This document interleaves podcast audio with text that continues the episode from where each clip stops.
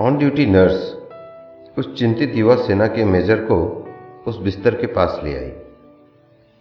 आपका बेटा आया है, उसने धीरे से बिस्तर पर पड़े बूढ़े आदमी से कहा। बुज़ुर्ग की आँखें खुलने से पहले उसे कई बार इन्हीं शब्दों को बार बार दोहराना पड़ा।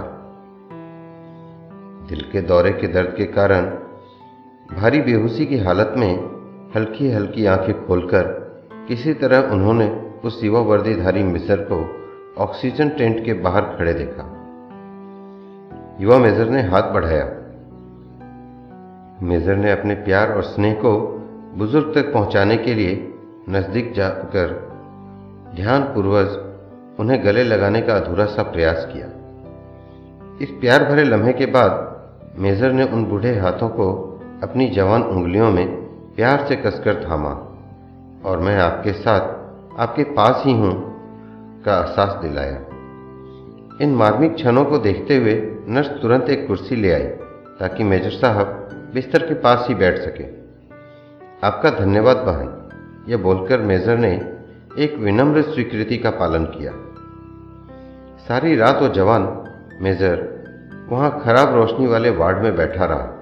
बस बुज़ुर्ग का हाथ पकड़े पकड़े उन्हें स्नेह, प्यार और ताकत के अनेकों शब्द बोलते बोलते संयम देते देते बीच बीच में बहुत बार नर्स ने मेजर से आग्रह किया कि आप भी थोड़ी देर आराम कर लीजिए, जिसे मेजर ने शालीनता से ठुकरा दिया।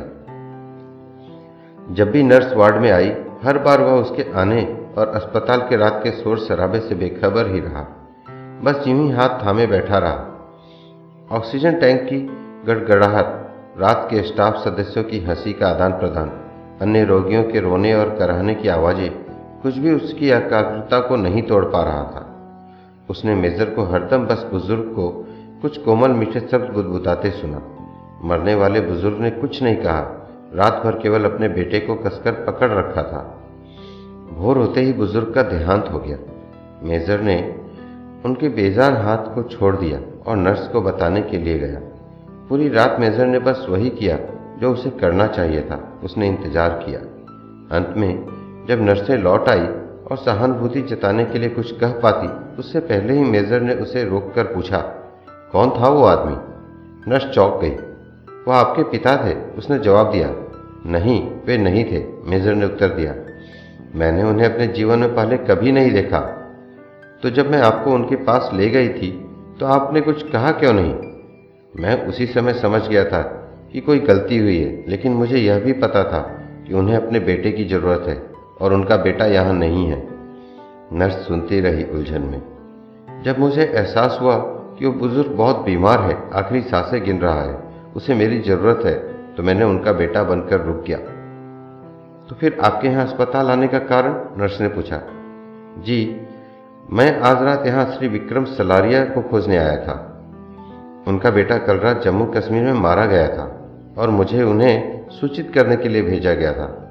लेकिन जिस आदमी का हाथ आपने पूरी रात पकड़े रखा है वही मिस्टर सलारिया थे। दोनों कुछ समय तक पूर्ण मौन खड़े रहे, क्योंकि दोनों को एहसास था कि एक मरते हुए आदमी के लिए अपने बेटे के हाथ से ज़्यादा अस्वस्थ करने वाला कुछ नहीं हो सकता। दोस्तों, ये वाक्य मैंने कहीं ऑनलाइन पढ़ा। अच्छा लगा। सोचा आपके साथ शेयर कर दूँ। एहसासों की ऐसी ही मीठी कहानी होती है। धन्यवाद।